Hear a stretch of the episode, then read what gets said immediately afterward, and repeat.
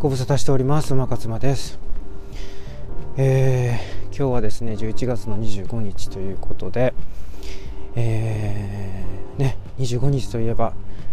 多くの会社員の方お給料日じゃないですか。嬉しいですね。給料日やってきましたね。っていうか早いですね。もう給料日もうじゅういちがつもね、だからもうそんなこう月末に向かってるってことですよね。もうすぐ月末、そしてじゅうにがつだね。このにじゅうさんにちのその勤労感謝の日からね、もうこのシーズン、あ、ホリデーシーズンっていうのがね、もう始まっていくわけですよね。明日はブラックフライデー、そして月曜日はサイバーマンデーということでね、もうお買い物させるためのこのマーケティングキャンペーンみたいなね、そういうこう動きにね、私たちこう乗っかってしまっていいのかっていうね、このやっぱりこのにじゅうごにちのやっぱ給料日っていうのはこの金曜日のねブラックフライデーですか、これのね購買意欲をねもうより一層かきたててくるわけですよね。しかも言うてもねこの感染者数の状況とかもねだいぶこう少なくなってきたっていうことではあるものの、やっぱり、えー、オンラインでのこの買い物っていうのはですね多分ですね大変なことになるんじゃないかななんて、えー、思ったり思わなかったり、えー、するわけなんですけれども、今日はですね、えーまあ、何についてお話ししたいかというとですね、えー、今日はですね三島由紀夫ですね、たびたびこの番組でも取り上げている三島由紀夫なんですけれども、あのその私人物像に、えー、興味があって迫ったことはあるんですけれども、彼の書いている小説、まあ、だからねそのノーベル文学賞というんですか、まあ、要はその文学者小説家たちが、まあ、あの喉から手が出るほど欲しい、えー、賞の一つみたいなんですけれども、まあそれにねつあの今だと、えーと村上春樹、春キストね、春樹をこよなく愛する春キストたちがそろそろ村上春樹にも取らしたれよと、もう多分じゅうねんいじょうその候補として、まあ、名を連ねているわけなんですよね。まああのご多分に漏れずですね、三島由紀夫もその一人だったらしいんです、その当時。ということはどんな小説書いとんねんっつってね何がベストセラーやねんって言って、でもね皆さん三島由紀夫という人物を知っててもですね、じゃあ何の小説で有名なのかとかはですねあまり知られてないわけなんですよ。てか私勝手に言ってますけど私が知らないだけかもしれません。でも本当にね何がそんな有名作品ですかみたいな、代表作なんですかみたいな、三島由紀夫の代表作って何ですかって答えられる人どれぐらいいるんですかね。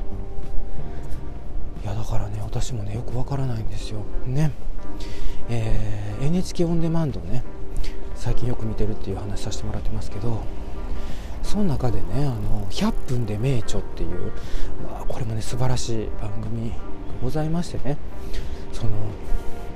なんかもう読んでもない本をもうその番組見ることによって読んだ気分になれるっていうね、いや本当素晴らしいなと思いますこの番組ね。でねあのだいたい一つの本をこうよんぶん割してねよんかい放送よんかいにわたってその一つの本を読み上げていく、まあ、読み上げるっていうのは実際に読んでいくわけじゃなくて、そのエッセンスをかいつまんでねあの番組を通してあの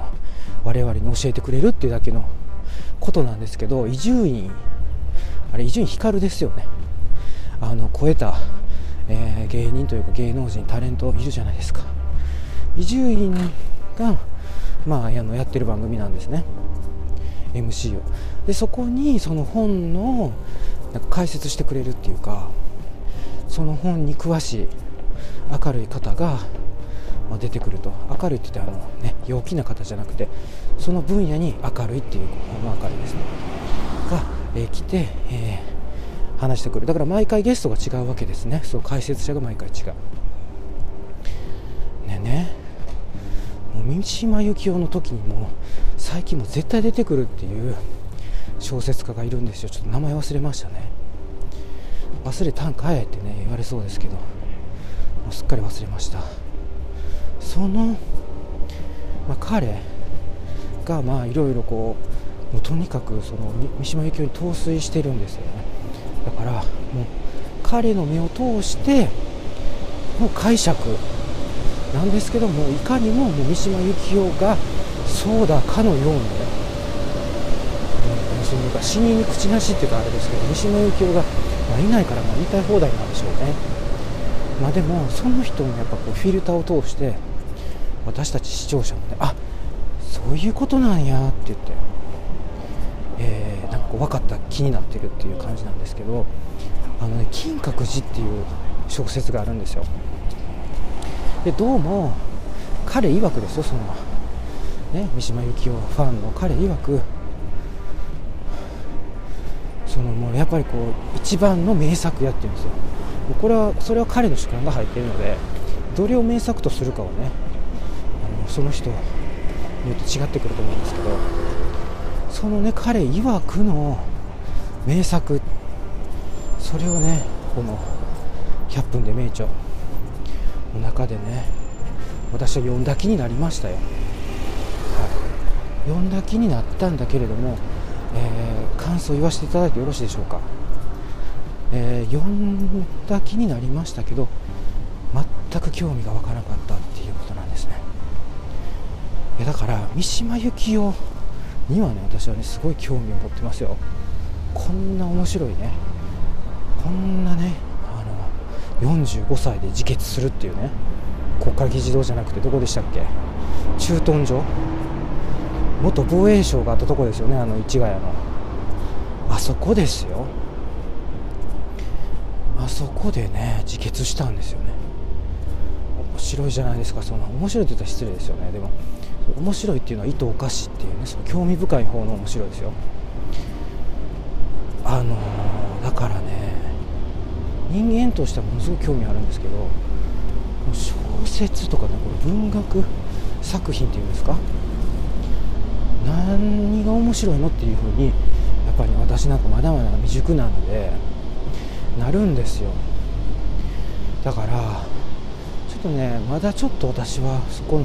文学のところにまで行けてないっていうかね、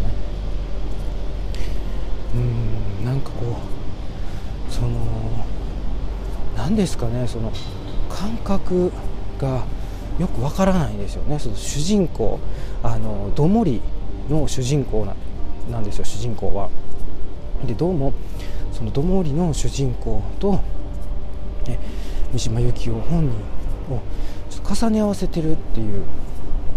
ことをその解説者は言ってたんです。で、あのなんていうんですかね、その金閣寺を放火するっていう事件が実際にあったらしいんですけど、それがまあもあのなんていうんですか、ベースになってるっていうかモチーフになってる。実際それをなんていうんですかね、刻々とその真実を描いたというよりかは、三島由紀夫の中で、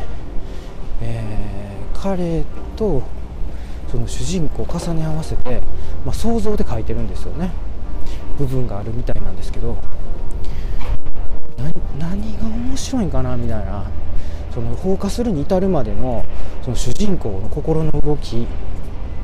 なんですけども、だいぶなんていうんですかね、だいぶ病んでると言ったら語弊があるかもしれませんけど、多 分, 多分今の現代で考えるともう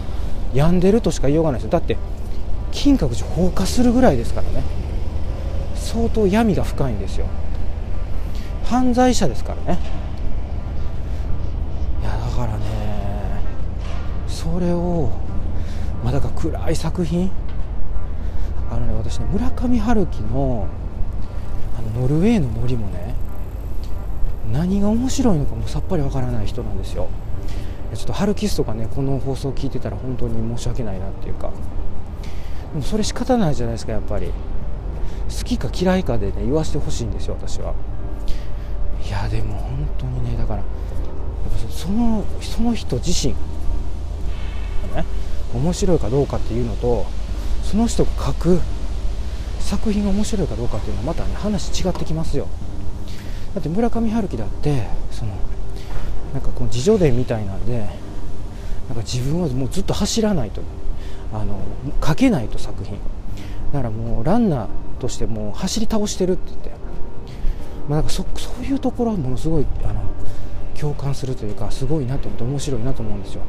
とにかくもう有酸素運動でねやっぱこう常に脳をこうクリエイティブな状態にしてるわけですよね。なんかもうそこはねほんまに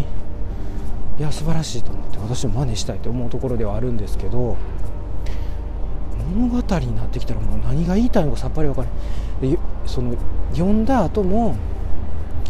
あの多分そのなんだなんやったんやろこれってなると思うんですよね。私はノルウェーの森は映画で見たし、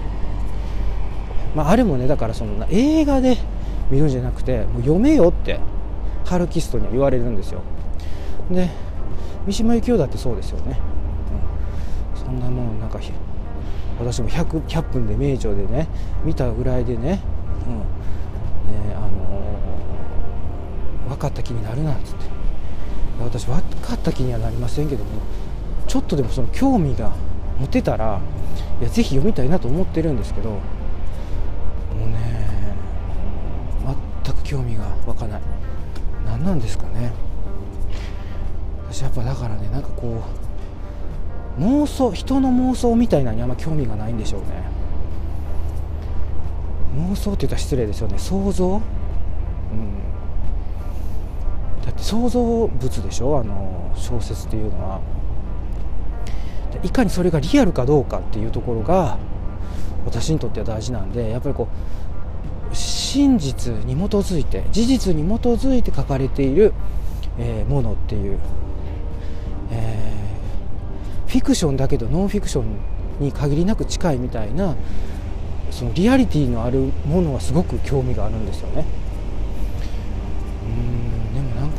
その人の主観の入り倒したただのなんかこう想像の物語っていうのはしかもそのふわふわしてる、うん、心の動きっていうんですかね。なんかそこそこにこうあの陶酔できないというかあんまり共感できないっていうね。私もちょっとこう屈折してるんですかね。まあそんな感じでねちょっと三島由紀夫についてこれから私が彼のねあの小説なんか仮面のなんとかっていう本はね読んでみたいなって思うんですけど、まあ、とにかくですねあの三島由紀夫の人物はもう面白すぎて仕方がないのでこれからも追いかけていくと思うんですけど、小説について私いついつ読む機会があるかというかそのいつ読むんだろうっていうね自分に自分にも期待してます。ここ いち,に 年では読めそうな気はしないですね。やっぱりもうちょっとこう私も年をね蓄えてですねもっともっとこうそうい う, こう文学小説みたいなものがね分かるようなそれぐらいの教養のある人間になった時、まあ、それがね私が生きている間に訪れるかどうかというのは、まあ、分かりませんけれどもそうなったらですね、ぜひ、えー、読んでですね、えー、皆さんにも紹介していきたいなと。その頃にはこの番組やってるかどうか分かりません分かりませんけど、でもあの、まあ、何かしらのメディアで、ね、あの私はこう私の思いの丈を、ね、発信していると思いますので、ぜひですね、えー、聞いていただきたいなと思います。はい、今日そんなわけで三島由紀夫の金閣寺ほとんど内容ございませんでしたけれどもについて少し、えー、考察させていただきました。ご視聴ありがとうございました。